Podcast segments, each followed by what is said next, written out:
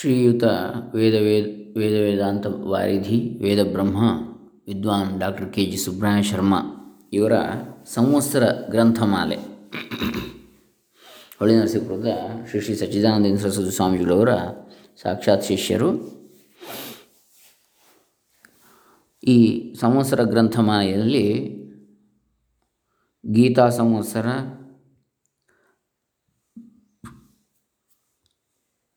ಗುರುಸ್ತುತಿ ಸಂವತ್ಸರ, ವೇದಾಂತ ಸಂವತ್ಸರ, ಶಾಂಕರ ಸಂವತ್ಸರ, ಸುಭಾಷಿತ ಸಂವತ್ಸರ ಮತ್ತು ಸುರೇಶ್ವರ ಸಂವತ್ಸರ ಅಂಥೇಳಿ ಇದರಿಂದ ಆಯ್ದು ಅಂದರೆ ಒಂದೊಂದರಂತೆ ದಿನಕ್ಕೆ ನೋಡ್ತಾ ಇದ್ದೆವು. ಅದರಲ್ಲಿ ಈಗ ಒಂದು ಅದನ್ನು ಸುಬ್ರಾಯ ಸಂವತ್ಸರ ಎಂಬುದಾಗಿ ಎಲ್ಲವನ್ನು ಸೇರಿಸಿ.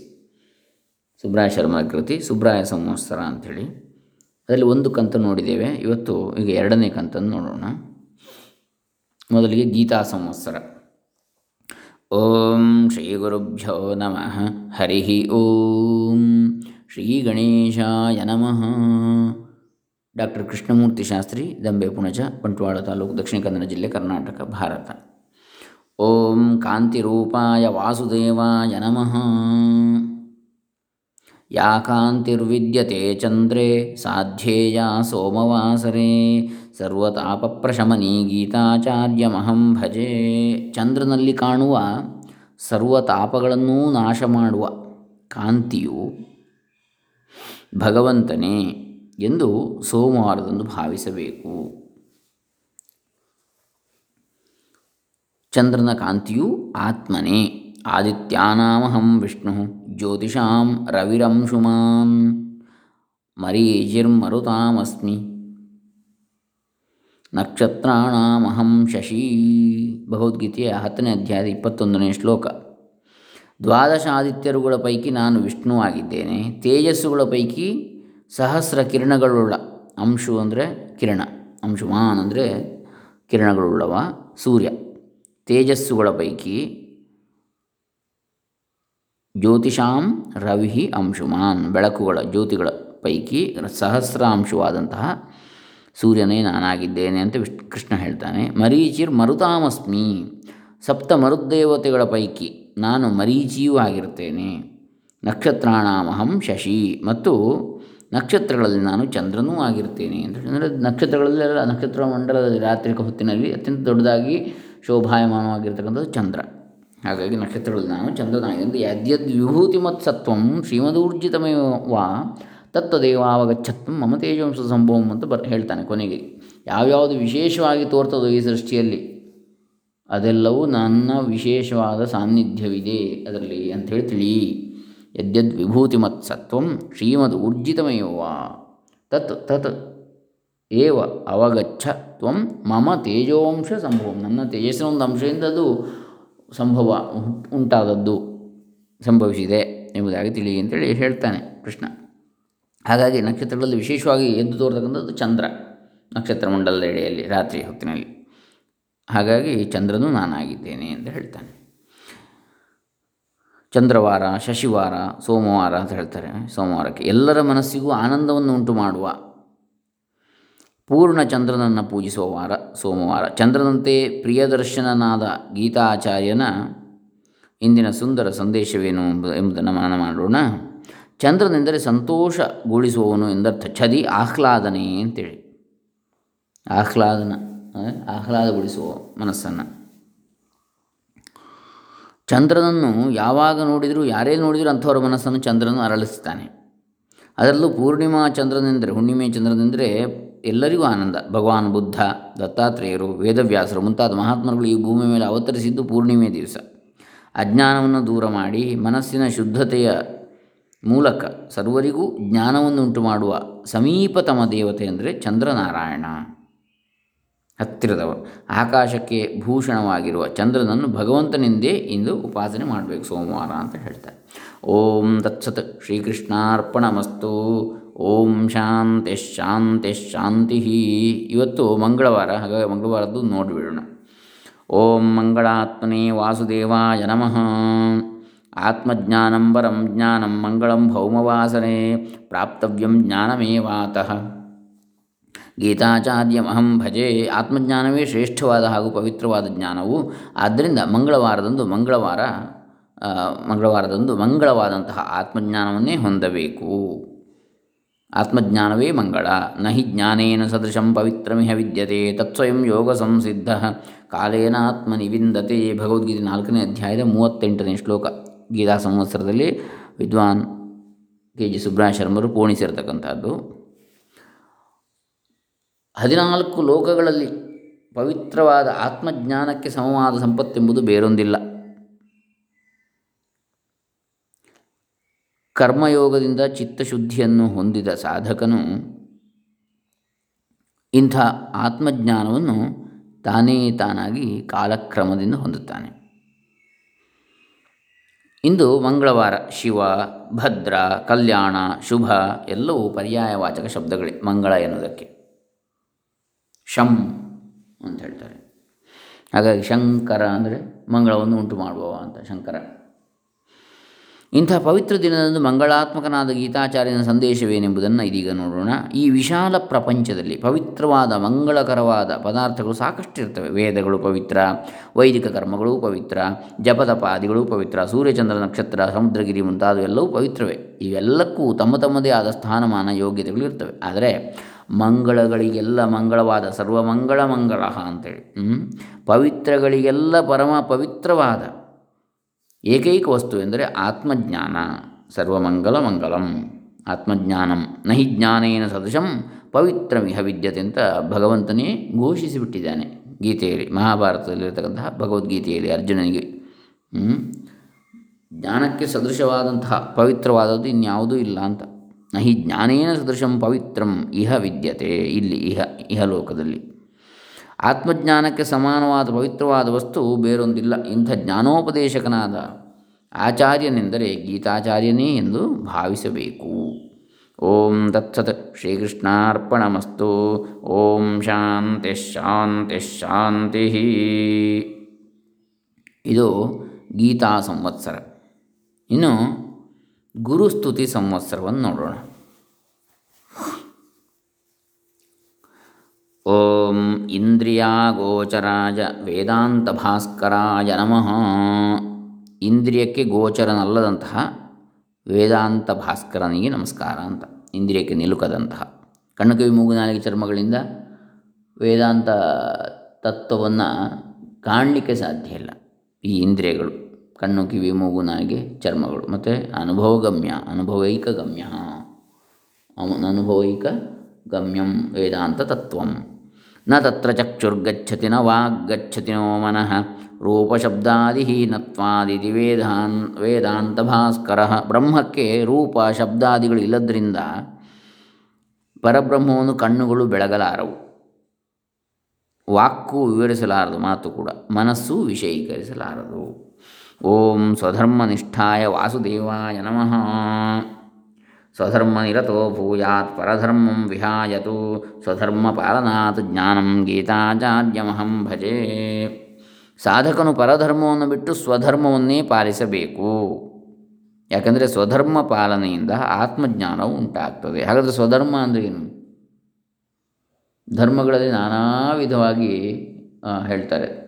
ಅಂದರೆ ಸ್ವಧರ್ಮ ಅಂತ ಹೇಳಿದರೆ ತನ್ನ ಹುಟ್ಟಿನಿಂದ ಮೊದಲಿಗೆ ತಾನು ಯಾವ ದೇಶದಲ್ಲಿ, ಪ್ರದೇಶದಲ್ಲಿ, ಯಾವ ಮನೆತನದಲ್ಲಿ ಹುಟ್ಟಿದ್ದೇನೋ ಅದರಲ್ಲಿ ತಾನು ಮಾಡಬೇಕಾದ ಕರ್ತವ್ಯಗಳೇನು? ಅದು ಮೊದಲಿಗೆ ಸ್ವಧರ್ಮ. ಹಾಗಾಗಿ ಸ್ವಧರ್ಮ ಅಂತ ಹೇಳಿದರೆ ಬ್ರಹ್ಮಕ್ಷತ್ರ ವೈಶ್ಯ ಶೂದ್ರ ಎನ್ನತಕ್ಕಂತಹ ವರ್ಣಧರ್ಮವೂ ಬರ್ತದೆ ಅದರಲ್ಲಿ. ಆಮೇಲೆ ಬ್ರಹ್ಮಚರ್ಯ ವಾನಪ್ರಸ್ಥ ಬ್ರಹ್ಮಚರ್ಯ ಗೃಹಸ್ಥ ವಾ ಗಾರ್ಹಸ್ಥ್ಯ, ವಾನಪ್ರಸ್ಥ, ಸನ್ಯಾಸ ಎನ್ನತಕ್ಕಂತಹ ಆಶ್ರಮ ಧರ್ಮವೂ ಬರ್ತದೆ. ಆಮೇಲೆ ನಾವು ಮಾಡ್ತಾ ಇರ್ತಕ್ಕಂಥ ವೃತ್ತಿ, ಆ ವೃತ್ತಿ ಧರ್ಮ. ಆಮೇಲೆ ನಮ್ಮ ಪ್ರವೃತ್ತಿ, ಆ ಪ್ರವೃತ್ತಿಯ ಧರ್ಮ. ವೃತ್ತಿ ಅಂದರೆ ನಮ್ಮ ಉದ್ಯೋಗ, ಜೀವನೋಪಾಯ, ಕಸುಬು. ಪ್ರವೃತ್ತಿ ಅಂದರೆ ನಮ್ಮ ಯಾವುದು? ಇತರ ಚಟುವಟಿಕೆಗಳು, ಪಠ್ಯೇತರ ಚಟುವಟಿಕೆ ಅಂತ ಹೇಳಿದಾಗೆ ನಮ್ಮ ಜೀವನೋಪಾಯದಲ್ಲ, ಉಳಿದ ನಮ್ಮ ಪ್ರವೃತ್ತಿಗಳು ಏನಿವೆ ಹವ್ಯಾಸಗಳು ಅಭಿರುಚಿ, ನಮ್ಮ ಇತರ ಕಲೆ ಇರ್ಬೋದು, ಸಾಹಿತ್ಯ ಇರ್ಬೋದು, ಇತ್ಯಾದಿಗಳು ಯಾವುದೋ ಪ್ರವೃತ್ತಿಗಳು. ನಾವು ಯಾವುದನ್ನು ತೊಡಗಿಸಿಕೊಳ್ತೇವೆ? ನಮ್ಮ ಮುಖ್ಯ ಉದ್ಯೋಗ ಅಲ್ಲದೆ ಇನ್ನಿತರ ಕ್ಷೇತ್ರಗಳಲ್ಲಿ. ಅವುಗಳು ನಮ್ಮ ಪ್ರವೃತ್ತಿಗಳಾಗ್ತವೆ. ಕೃಷಿ ಇರ್ಬೋದು. ಅದರಲ್ಲಿ ಅದಕ್ಕೂ ಅದಕ್ಕೊಂದು ಅದರದ್ದೇ ಆದ ಧರ್ಮ ಇದೆ. ಪ್ರವೃತ್ತಿಗಳಿಗೆ ಆಯಾ ಕ್ಷೇತ್ರದಲ್ಲಿ ಯಾವ ರೀತಿ ಇರಬೇಕು ಅಂತ. ಹೀಗೆ ಇವೆಲ್ಲ ಒಂದೊಂದು ಧರ್ಮ, ಸ್ವಧರ್ಮ ಅಂತ ಹೇಳಿದರೆ ಹಾಗೆ. ತಾನು ಅದರಲ್ಲಿ ಯಾವುದರಲ್ಲಿ ಯಾವುದರಲ್ಲಿ ಇದ್ದೇನೆ ಅದನ್ನು ತಾನು ಸರಿಯಾಗಿ ಆಚರಿಸಬೇಕು. ತನ್ನ ವೃತ್ತಿಯಲ್ಲಿ, ತನ್ನ ಪ್ರವೃತ್ತಿಯಲ್ಲಿ, ತನ್ನ ಜನ್ಮ, ಅಂದರೆ ಜಾತಿ ಅಂತ ಬಂದದೇನು ಜನ್ಮದಿಂದ.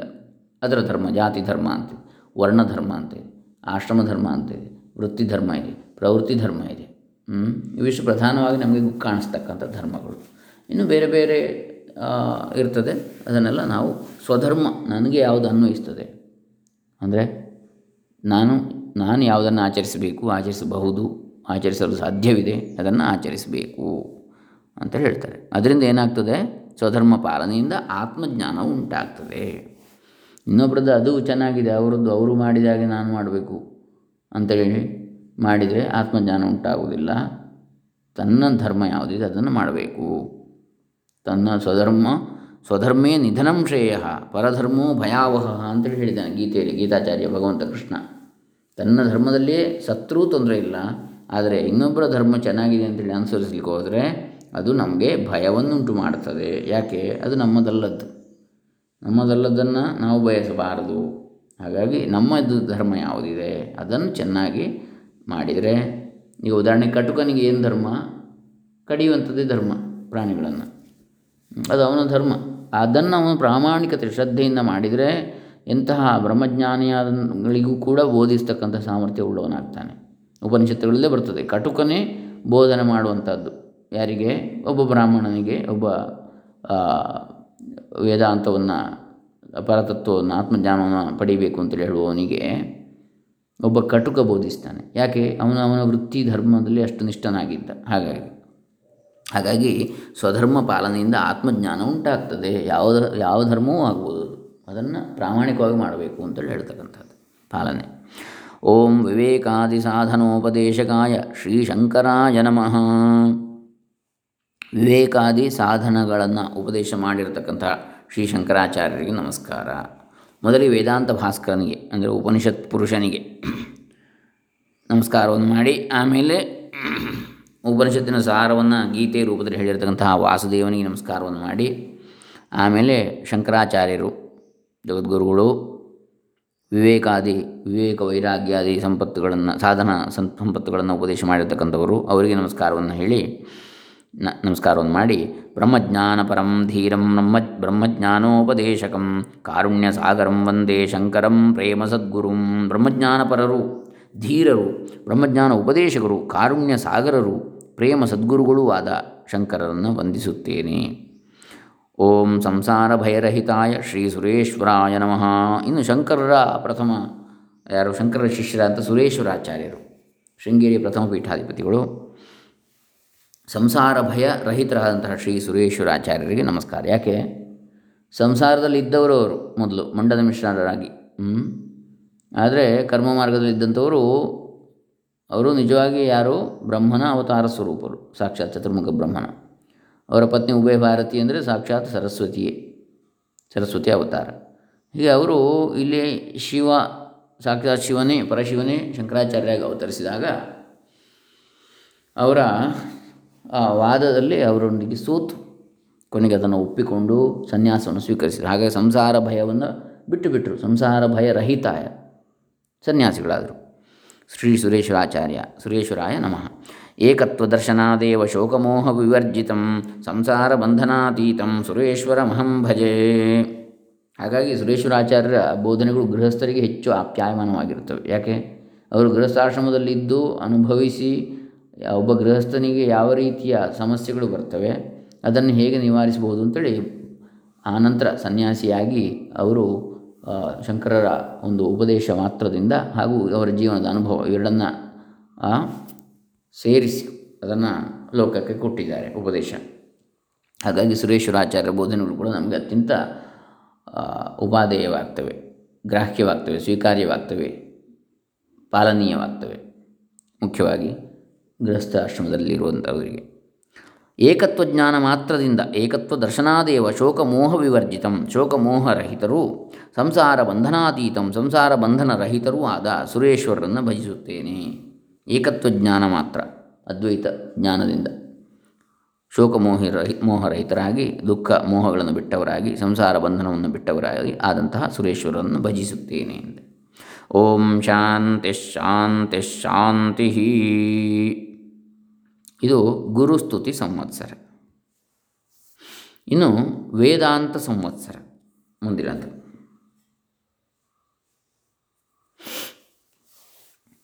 ಓಂ ಮನಃ ಪ್ರತ್ಯಗಾತ್ಮವಿದೆ ವೇದಾಂತ ಭಾಸ್ಕರಾಯ ನಮಃ.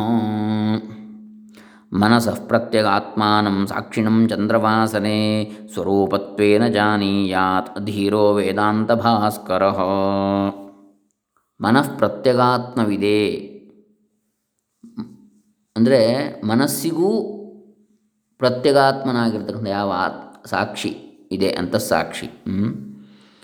ಅದನ್ನು ಬಲ್ಲಂತಹ ವೇದಾಂತ ಭಾಸ್ಕರ್, ವೇದಾಂತ ಶಾಸ್ತ್ರಗಳು ಅದನ್ನು ಹೇಳ್ತಕ್ಕಂಥವುಗಳು. ಮನಸ್ಸಿಗೂ ಮನಸ್ಸಾದಂತಹ ಆತ್ಮವನ್ನು, ಪ್ರತ್ಯಗಾತ್ಮನನ್ನು. ಪ್ರತ್ಯಗಾತ್ಮ ಅಂದರೆ ನಮ್ಮೊಳಗೆ ಇರತಕ್ಕಂತಹ ಪ್ರತ್ಯೇಕ ಅಂದರೆ ಒಳಗೆ ಅಂತೇಳಿ ಆ ಆತ್ಮತತ್ವವನ್ನು ಆತ್ಮಜ್ಞಾನವನ್ನು ಬೋಧಿಸ್ತಕ್ಕಂಥ ವೇದಾಂತ ಭಾಸ್ಕರನಿಗೆ ನಮಸ್ಕಾರ. ಮನಸ್ಸಿಗೂ ಪ್ರತ್ಯೇಕಾತ್ಮ ಆಗಿರುವ ಸಾಕ್ಷಿಯನ್ನೇ ತನ್ನ ಸ್ವರೂಪವೆಂದು ಸೋಮವಾರದಂದು ಧೀರನು ತಿಳಿಯಬೇಕು ಅಂತ ಹೇಳ್ತಾರೆ. ಮನಸ್ಸನ್ನು ಬೆಳಗುವ ಆತ್ಮ.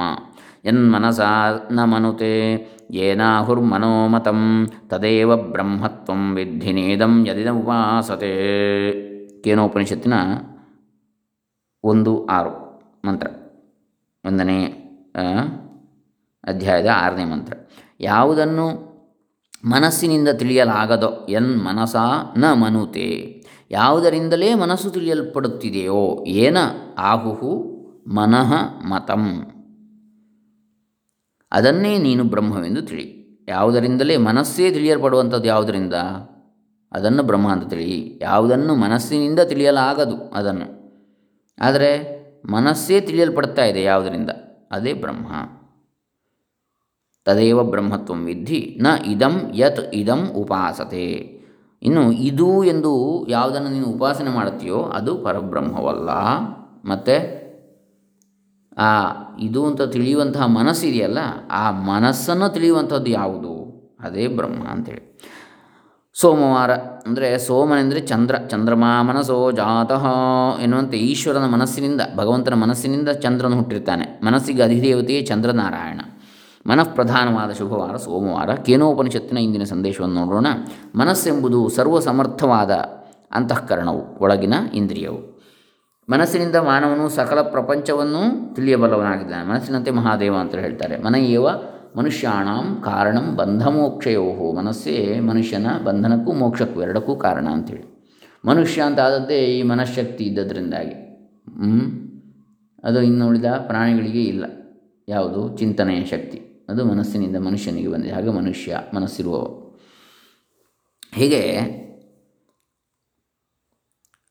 ಮನಸ್ಸಿನಿಂದ ಸಾಧ್ಯವಾಗದ ಕೆಲಸವೇ ಇಲ್ಲವೆನ್ನಬಹುದು. ಮನಸ್ಸಿಗೆ ಒಂದು ಸಂಕಲ್ಪ ಬಂದರೆ ಅದನ್ನು ಸಾಧಿಸಲಿಕ್ಕೆ ಖಂಡಿತ ಸಾಧ್ಯವೇ. ಮನಸ್ಸಿಗೆ ಯೋಚನೆ ಬರ್ತದೆ ಅಂತಾದರೆ ಅದು ಸಾಕ್ಷಾತ್ಕಾರಗೊಳಿಸಬಲ್ಲಂಥದ್ದು ಅಂತೇಳಿ ಅರ್ಥ. ನಮ್ಮ ಮನಸ್ಸಿಗೆ ಒಂದು ಯೋಚನೆ ಬಂದರೆ. ಆದರೆ ಇಂಥ ಮನಸ್ಸು ಪ್ರತ್ಯೇಗಾತ್ಮನನ್ನು ವಿಷಯ ಮಾಡಿಕೊಂಡು ತಿಳಿಸಲಾರದು. ಅಂತಹ ಮನಸ್ಸು ಕೂಡ ನಮ್ಮ ಒಳಗಿರತಕ್ಕಂತಹ ಆ ಮನಸ್ಸಿಗೂ ಮನಸ್ಸಾಗಿರ್ತಕ್ಕಂತಹ ಯಾವ ಪ್ರತ್ಯೇಗಾತ್ಮ ಇದ್ದಾನೆ ಆತ್ಮ, ಜೀವನ ಒಳಗಿರತಕ್ಕಂಥ ಪ್ರತ್ಯೇಕ ಆತ್ಮ ಅಂತೇಳಿ ಹೊರಗಿರತಕ್ಕಂಥ ಪರಾಗಾತ್ಮ ಎಲ್ಲ ಒಂದೇ. ಅಂದರೆ ಘಟಾಕಾಶ, ಮಹಾಕಾಶ ಅಂತ ಹೇಳಿದಾಗ ಮಡಿಕೆ ಒಳಗಿನ ಆಕಾಶ, ಮಡಿಕೆ ಹೊರ, ಹೊರಗಿನ ಆಕಾಶ ಅಂತ ಹೇಳಿದಾಗೆ.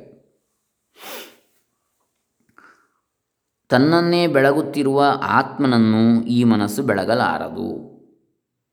ಉದಾಹರಣೆಗೆ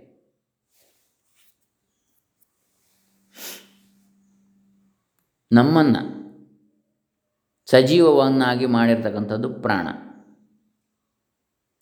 ಆ ಪ್ರಾಣಕ್ಕೆ ಶಕ್ತಿಯನ್ನು ಕೊಟ್ಟದ್ದು ಆತ್ಮ. ಅದನ್ನು ನಮಗೆ ತಿಳಿಲಿಕ್ಕೆ ಸಾಧ್ಯ ಇಲ್ಲ ಅಂತ. ಯಾಕೆ? ನಾವು ಸಚೇತನರಾದದ್ದೇ ಅದರಿಂದ. ಹಾಗೆ ನೋಡಿ ಉದಾಹರಣೆಗೆ ಒಂದು ಬಲ್ಬ್ ಇದೆ, ಉರಿತಾ ಇದೆ. ಆ ಬಲ್ಬಿನ ಬೆಳಕಿನಲ್ಲಿ ನಾವು ಎಲ್ಲ ನೋಡಲಿಕ್ಕಾಗ್ತದೆ. ಆದರೆ ಬಲ್ಬನ್ನು ನೋಡಲಿಕ್ಕೆ ಇನ್ನೊಂದು ಬಲ್ಬು ಬೇಡ. ಬಲ್ಬು ಬೆಳಗ, ಬೆಳಗ್ತಾ ಇದೆ, ಇನ್ನೊಂದು ಬಲ್ಬ್ ಅದಕ್ಕೆ ಬೇಡ. ಹ್ಞೂ ಹಾಗೆ ಇಲ್ಲಿ ಮನಸ್ಸು ಅಂತ ಹೇಳಿದರೆ ಅಂದರೆ ತನ್ನನ್ನೇ ಬೆಳಗುತ್ತಿರುವ ಆತ್ಮನನ್ನು ಈ ಮನಸ್ಸು ಬೆಳಗಲಾರದು. ಈಗ ಉದಾಹರಣೆಗೆ, ಒಂದು ಕತ್ತಲೆಯಲ್ಲಿ ಒಂದು ವಸ್ತು ಇದೆ. ಆ ವಸ್ತುವನ್ನು ಲೈಟ್ ಬಲ್ಬ್ ಹಚ್ಚಿ ಹೊತ್ತು, ಹೊತ್ತಿಸಿದರೆ ಆ ಕತ್ತಲೆಯಲ್ಲಿರುವ ವಸ್ತು ಬೆಳಗ್ತದೆ. ಆದರೆ ಆ ಬೆಳಗುತ್ತಿರುವ ಬಲ್ಬನ್ನು ಈ ವಸ್ತು ಬೆಳಗಲಿಕ್ಕೆ ಸಾಧ್ಯ ಉಂಟಾ? ಸೂರ್ಯನ ಬೆಳಕಿನಿಂದ ಚಂದ್ರ ಬೆಳಗ್ತಾನೆ. ಅದೇ ಚಂದ್ರನ ಬೆಳಕನ್ನು ಸೂರ್ಯನನ್ನು ಬೆಳಗಿಸಲಿಕ್ಕೆ ಸಾಧ್ಯ ಉಂಟ? ಇಲ್ಲ. ಹಾಗೆಯೇ ಯಾವುದರಿಂದಾಗಿ ಬೆಳಗ್ತದೆ ಮನಸ್ಸು? ಆತ್ಮನಿಂದ. ಹಾಗಿರುವಾಗ ಆ ಆತ್ಮನನ್ನು ಬೆಳಗುತ್ತಾ ಇರತಕ್ಕಂತಹ ಆತ್ಮನನ್ನು ಮನಸ್ಸು ಬೆಳಗಲಿಕ್ಕೆ ಸಾಧ್ಯ ಇಲ್ಲ ಅಂತ. ಹಾಗಾಗಿ ಮನಸ್ಸು ಅದನ್ನು ನಾ ತತ್ರ ಚಕ್ಷುರ್ಗಚ್ಚತಿ ನಾವು ಆ? ನಾವು ಆಗ್ಗಚ್ಚತಿ ನೋ ಮನಃ ಅಂತೇಳಿ ಹೇಳಿದ್ದಾರೆ. ಅಲ್ಲಿಗೆ ಮನಸ್ಸು ಮಾತು, ಕಣ್ಣು, ಇಂದ್ರಿಯಗಳು ಯಾವುದು ಹೋಗಲಾರವು. ಈ ಮನಸ್ಸು ಅಷ್ಟೇ ಅಲ್ಲ, ಈ ಮನಸ್ಸನ್ನೇ ಆತ್ಮನು ಬೆಳಗ್ತಾ ಇದ್ದಾನೆ. ಮನಸ್ಸಿಗೂ ಆತ್ಮನಾಗಿರುವವನೇ ಪ್ರತ್ಯೇಕ ಆತ್ಮನು. ಇವನು ನಮ್ಮೆಲ್ಲರಿಗೂ ಸ್ವರೂಪನಾಗಿರ್ತಾನೆ. ಮನಸ್ಸಾಕ್ಷಿಯಾಗಿರುವ ಇವನನ್ನೇ ತಾನೆಂದು ತಿಳಿಯಬೇಕು. ಯಾರನ್ನು? ಆತ್ಮನನ್ನು. ಮನಸ್ಸನ್ನು ಬೆಳಗ್ತಾ ಇರ್ತಕ್ಕಂಥವನು. ಯಾಕಂದರೆ ನಾನು ಹೇಳಿದಾಗ ನನ್ನ ಮನಸ್ಸಿದೆ ಅಲ್ವಾ? ಆ ನಾನು ಅಂದರೆ ಯಾವುದು? ಅದೇ ಆತ್ಮ. ನಾನು ಹೇಳಿದಾಗ ಇಲ್ಲದಿದ್ದರೆ ಅವನಿಗೆ ಆತ್ಮ ನಿಗ್ರಹ ಇಲ್ಲ ಅಂತ ಹೇಳ್ತಾರೆ. ಅಂದರೆ ಮನಸ್ಸು ನಿಯಂತ್ರಣದಲ್ಲಿ ಇಲ್ಲ. ನಾನು ಹೇಳಿದಾಗ ಕೇಳುವುದಿಲ್ಲ ಮನಸ್ಸು. ಹಾಗಾಗಿ ಆತ್ಮಜ್ಞಾನಿ ಆದವನು ಆತ್ಮಸ್ವರೂಪವೇ ಆಗ್ತಾನೆ. ಯಾಕೆ? ಅವನ ನಿಯಂತ್ರಣದಲ್ಲಿ ಅವನ ಮನಸ್ಸು ಮತ್ತು ಇಂದ್ರಿಯಗಳು ಇರ್ತವೆ. ಇಲ್ಲದಿದ್ದರೆ ಅವನು ಆತ್ಮಜ್ಞಾನಿ ಅಲ್ಲ. ನಿಗ್ರಹದಲ್ಲಿ ಇಲ್ಲದಿದ್ದರೆ ಮನಸ್ಸು ಮತ್ತು ಇಂದ್ರಿಯಗಳು. ಆಗ ಅವನ ಆತ್ಮಸ್ವರೂಪನು ಆಗಿ ತೋರುವುದಿಲ್ಲ. ಮತ್ತು ಏನು ತೋರ್ತಾನೆ? ಅವನು ಜೀವನ ಆಗಿ ತೋರ್ತಾನೆ. ಅವನು ಜೀವನಾಗಿ ವರ್ತಿಸ್ತಾನೆ. ಜ್ಞಾನಿಯಾಗಿ ವರ್ತಿಸುವುದಿಲ್ಲ, ಅಜ್ಞಾನಿಯಾಗಿ ವರ್ತಿಸ್ತಾನೆ. ಇದು ಸೋಮವಾರಕ್ಕೆ ಹೇಳಿರ್ತಕ್ಕಂಥ ವೇದಾಂತ ಸಂವತ್ಸರದ ವಾಕ್ಯ. ಇನ್ನು ಮಂಗಳವಾರದ ಇವತ್ತಿಂದು, ಓಂ ಪ್ರಪಂಚೋಪಶಮನಾಯ ವೇದಾಂತ ಭಾಸ್ಕರಾಯ ನಮಃ. ಪ್ರಪಂಚವನ್ನು ಉಪಶಮನ ಮಾಡತಕ್ಕಂತಹ, ಅಂದರೆ ಪ್ರಪಂಚ ಅಂದರೆ ವೈವಿಧ್ಯ, ಪಂಚ ಭೇದಗಳಿಂದ ಕೂಡಿರತಕ್ಕಂಥದ್ದು ಇದು. ಪಂಚಭೇದವಾಗಿ ತೋರ್ತಕ್ಕಂಥದ್ದು ಯಾವುದು ಪಂಚಭೇದಗಳು? ದ್ವೈತದಲ್ಲಿ ಹೇಳ್ತಾರೆ. ಐದು ಭೇದಗಳು. ಐದು ಭೂತಗಳಿಂದ ಆದದ್ದು ಪ್ರಪಂಚ, ಪಂಚಭೂತಗಳಿಂದ. ಪೃಥ್ವಿ, ಅಪ್ಪು, ತೇಜ, ವಾಯು, ಆಕಾಶ. ಭೂಮಿ, ನೀರು, ಅಗ್ನಿ, ಗಾಳಿ ಮತ್ತು ಆಕಾಶ. ಈ ಐದು ಭೇದಗಳು. ಹಾಗೆ ಜೀವ, ಜೀವರ ನಡುವೆ ಭೇದ. ಒಬ್ಬ ಜೀವನಿಗೂ ಇನ್ನೊಬ್ಬ ಜೀವನಿಗೂ ಜೀವಕ್ಕೂ ಭೇದ ಇದೆ. ಆಮೇಲೆ ಜೀವ, ಜಡ ಭೇದ. ಒಂದು ಜಡ ವಸ್ತು ಇದೆ, ಇನ್ನೊಂದು ಜೀವ ಇದೆ. ಭೇದ ಇದೆ ಅಲ್ವಾ? ತೋರುವಂಥದ್ದು ಪ್ರಪಂಚದಲ್ಲಿ. ಆಮೇಲೆ ಜೀವ ಈಶ್ವರ ಭೇದ. ನಾವು ಸಾಮಾನ್ಯ ಮನುಷ್ಯರು ಅವನು ಭಗವಂತ ಎನ್ನುವ ಭೇದ ನಮಗೆ ತೋರಿಕೆಯಲ್ಲಿ ಕಾಣಿಸ್ತಾ ಇದೆ. ಆಮೇಲೆ ಇನ್ಯಾವುದು? ಜಡ ಈಶ್ವರ ಭೇದ. ಜಡ ಹೇಗೂ? ನಿರ್ಜೀವ ವಸ್ತು. ಈಶ್ವರ ಅಂದರೆ ಭಗವಂತ. ವ್ಯತ್ಯಾಸ ಇದೆ ಅಲ್ವಾ? ಭೇದ. ಭೇದ ಇದೆ ಅಂತೇಳಿ. ಇನ್ನೊಂದು ಕೊನೆಯದಾಗಿ ಈಶ್ವರ ಈಶ್ವರ ಭೇದ. ಅಂದ್ರೇನು ದೇವರ, ದೇವರಲ್ಲಿ ದೇವರಲ್ಲಿ ಭೇದ ಇದೆ ಅಂತೇಳಿ. ಅಂದರೆ ಒಬ್ಬ ವಿಷ್ಣು, ಒಬ್ಬ ಶಿವ, ಒಬ್ಬ ಬ್ರಹ್ಮ, ಅವರಲ್ಲಿ ಭೇದ ಕಾಣಿಸ್ತಾ ಇದೆ ತೋರಿಕೆಯಲ್ಲಿ. ಹಾಗೆಯೇ ಈ ರೀತಿ ಐದು ಭೇದಗಳು ಪಂಚಭೇದಾತ್ಮಕವಾದದ್ದು ಪ್ರಪಂಚ ಅಂತ ಹೇಳ್ತಾರೆ ಒಂದು. ಇನ್ನೊಂದು ಪಂಚಭೂತಾತ್ಮಕವಾದದ್ದು ಪ್ರಪಂಚ. ಹೀಗೆ ಅಂತಹ ಪ್ರಪಂಚವನ್ನು ಅಂದರೆ ಅಂಚ ಅಂತಹ ಭೇದ ಜ್ಞಾನವನ್ನು ಅಳಿಸತಕ್ಕಂತಹದ್ದೇ ಅದ್ವೈತ ಸಿದ್ಧಾಂತ ಅಥವಾ ಅದ್ವೈತ ತತ್ವ, ಶುದ್ಧ ಉಪನಿಷತ್ ಸಿದ್ಧಾಂತ. ಪ್ರಪಂಚೋಪಶಮಂ ಶಾಂತಂ ಮಂಗಳಂ ಭೌಮವಾಸರೆ ಅವಸ್ಥಾರಹಿತಂ ವಿದ್ಯಾತ್ ಇದು ವೇದಾಂತ ಭಾಸ್ಕರ. ತನ್ನನ್ನು ಪ್ರಪಂಚೋಪಶಮನೆಂದು, ಅವಸ್ಥಾರಹಿತನೆಂದು, ಅಂದರೆ ಜಾಗ್ರತ್ ಸ್ವಪ್ನ ಸುಷುಪ್ತಿ, ಎಚ್ಚರ ಕನಸು ನಿದ್ದೆ ಅನ್ನತಕ್ಕಂಥ ಅವಸ್ಥೆಗಳು ನನಗಿಲ್ಲ. ನಾನು ಪ್ರಪಂಚೋಪಶಮನ ಅಂದರೆ ಈ ವೈವಿಧ್ಯಗಳು ನನಗಿಲ್ಲ. ಮ, ಮಂಗಳ ಸ್ವರೂಪನು ನಾನು ಎಂಬುದಾಗಿ ತಿಳಿದು ಮಂಗಳವಾರದಂದು ನಾವು ಈ ರೀತಿಯಾಗಿ ತಿಳ್ಕೊಳ್ಬೇಕು ಅಂತೇಳಿ. ಆತ್ಮನೇ ಮಂಗಳ ಸ್ವರೂಪನು. ಪ್ರಪಂಚೋಪಶಮಂ ಶಾಂತಂ ಶಿವಮದ್ವೈತಂ ಚತುರ್ಥಂ ಮನ್ಯಂತೆ ಸ ಆತ್ಮ. ಸ ವಿಜ್ಞೇಯ. ಮಾಂಡುಕ್ಯೋಪನಿಷತ್ ಮಂತ್ರ ಏಳು. ಪ್ರಪಂಚದ ಸಂಬಂಧವಿಲ್ಲದಿರುವ ಶಾಂತವೂ ಮಂಗಳವು ಅದ್ವೈತವೂ ಆದ ತತ್ವವನ್ನೇ ಚತುರ್ಥವೆಂದು ಕರೀತಾರೆ. ಅವನೇ ಆತ್ಮನು, ಅವನನ್ನೇ ತಿಳಿಯಬೇಕು. ಚತುರ್ಥ ಅಂದರೆ ಏನು? ಎಚ್ಚರ, ಕನಸು, ನಿದ್ದೆ ಈ ಮೂರು ಅವಸ್ಥೆಗಳನ್ನು ಮೀರಿದಂಥದ್ದು ನಾಲ್ಕನೆಯದು ಅಂತ. ಸತ್ವ, ರಜಸ್, ತಮಸ್ ಈ ಮೂರು ಗುಣಗಳನ್ನು ಮೀರಿದಂಥದ್ದು ನಾಲ್ಕನೆಯದು ನಾಲ್ಕನೇದು ಇನ್ನೊಂದು ಗುಣ ಅಲ್ಲ, ಈ ಮೂರು ತ್ರಿಗುಣಾತೀತ. ತ್ರಿ ಅವಸ್ಥಾತೀತ ಅದೇ ನಾಲ್ಕನೇದು ಅಂತ, ಚತುರ್ಥಂ ಮನ್ಯಂತೆ ತುರಿಯ ಅಂತ ಅದು ಕೇಳ್ತಾರೆ. ತುರಿಯ ಅಂದರೆ ಚತುರ್ಥ, ನಾಲ್ಕನೇದು ಅಂತೇಳಿ ಹೀಗೆ. ಅದೇ ಆತ್ಮ ಅವನನ್ನೇ ತಿಳಿಯಬೇಕು ಅಂತೇಳಿ ಮಾಂಡೂಕ್ಯ ಉಪನಿಷತ್ತು ಹೇಳ್ತದೆ. ಇಂದು ಮಂಗಳವಾರ ಶಿವ, ಭದ್ರ, ಕಲ್ಯಾಣ, ಮಂಗಳ, ಶುಭ ಇವು ಪರ್ಯಾಯ ಪದಗಳು. ಪರಮಾತ್ಮನೇ ನಿಜವಾದ ಮಂಗಳ ಸ್ವರೂಪ. ಇವನೇ ಶಿವನೂ ಹೌದು. ಶಿವ ಅಂದರೂ ಮಂಗಳ ಅಂತಲೇ ಅರ್ಥ. ಶುಭ, ಮಂಗಳ, ಕಲ್ಯಾಣ ಅಂತೇಳಿ ಈ ಮಂಗಳವಾರದಂದು ಮಾಂಡುಕ್ಯ ಉಪನಿಷತ್ತಿನ ಸಂದೇಶವನ್ನು ಅನುಸಂಧಾನ ಮಾಡೋಣ. ಮಂಗಳ ಅನಾಂಚ ಮಂಗಳಂ ಎನ್ನುವಂತೆ ಭಗವಂತನೊಬ್ಬನೇ ಮಂಗಳನು. ಮಂಗಳ ಸ್ವರೂಪನಾದ ಪರಮಾತ್ಮನ ಮಹಿಮೆಯನ್ನು ಈ ಮೇಲಿನ ಮಂತ್ರ ಉಪದೇಶಿಸ್ತಾ ಇದೆ. ತ್ರಿಗುಣಾತ್ಮಕವಾದ ಈ ಪ್ರಪಂಚದ ಅಂಟಿಲ್ಲದವನೇ ಭಗವಂತನು. ಪ್ರಪಂಚೋಭಮ ಶಮಂ ಶಾಂತಂ ಶಿವಂ ಅದ್ವೈತಂ ಚತುರ್ಥಂ ಮನ್ಯಂತೆ. ಸಹ ಆತ್ಮ, ಸಹ ವಿಜ್ಞೇಯ. ಈ ಭಗವಂತನಿಗೆ ಪರಬ್ರಹ್ಮವೆಂದು ಹೆಸರು. ಜಾಗೃತಾವಸ್ಥಾ ಸ್ವಪ್ನಾವಸ್ಥಾ, ಸುಷುಪ್ತಾವಸ್ಥಾ ಎಂಬತಕ್ಕಂಥ ಮೂರು ಅವಸ್ಥೆಗಳಿಗೂ ಸಾಕ್ಷಿಯಾದವನೇ ಚತುರ್ಥನಾದ ತುರಿಯನು, ಆತ್ಮನು. ಅವಿದ್ಯಾಕಲ್ಪಿತವಾಗಿರುವ ಉಪಾಧಿಗಳಿಂದ ತೋರುತ್ತಿರುವ ಈ ಅನಾತ್ಮ ವಸ್ತುಗಳ ಸಂಬಂಧ ಇಲ್ಲದವನೇ ಆತ್ಮನು. ಅವಿದ್ಯೆಯಿಂದ, ಅಜ್ಞಾನದಿಂದ ಕಲ್ಪಿತವಾಗಿರ್ತಕ್ಕಂತಹ ಯಾವ ಉಪಾಧಿಗಳು, ನಾಮರೂಪಾದಿ ಉಪಾಧಿಗಳಿವೆ? ಮರ, ಗಿಡ, ಬಳ್ಳಿ, ಮನುಷ್ಯ, ಮನುಷ್ಯರಲ್ಲಿ ಮತ್ತೆ ಮತ್ತೆ ರಾಮ, ಕೃಷ್ಣ, ಇವನು, ಬೇರೆ ಬೇರೆ ಹೆಸರುಗಳು ಅಂದರೆ ಮನುಷ್ಯರು. ಹಾಗೆ ಎಲ್ಲ ಭೇದಗಳು ಯಾವುದಿದೆ? ಲೋಕದಲ್ಲಿ ಕಾಣ್ತಾ ಇರತಕ್ಕಂತಹದ್ದು. ಇದೆಲ್ಲ ಭೇದಗಳನ್ನು ಇದೆಲ್ಲ ಅವಿದ್ಯಾಕಲ್ಪಿತವಾದದ್ದು. ಉಪ್ ಅವಿದ್ಯಾಕಲ್ಪಿತವಾದ ಉಪಾಧಿಗಳು, ಗುರುತುಗಳು. ಅವುಗಳಿಂದ ತೋರ್ತಾ ಇರತಕ್ಕಂತಹ ಈ ಅನಾತ್ಮ ವಸ್ತುಗಳು ಯಾವಿವೆ? ಅವುಗಳ ಸಂಬಂಧವೇ ಇಲ್ಲದವನು ಆತ್ಮ. ಇವನೇ ಶಾಂತನು, ಶಿವನು ಆದ ಪ್ರತ್ಯೇಕಾತ್ಮನು. ನಮ್ಮೊಳಗೆ ಇರತಕ್ಕಂಥ ಆತ್ಮನು ಅವನೇ. ಇವನನ್ನು ಇಂದು ಸಾಧಕರು ಮನನ ಮಾಡಬೇಕು. ಓಂ ಶಾಂತಿ ಶಾಂತಿ ಶಾಂತಿ. ಇದು ವೇದಾಂತ ಸಂವತ್ಸರ ಮಂಗಳವಾರಕ್ಕೆ. ಇನ್ನು ಶಾಂಕರ ಸಂವತ್ಸರವನ್ನು ನೋಡೋಣ. ಇವತ್ತಿನ ದಿನ.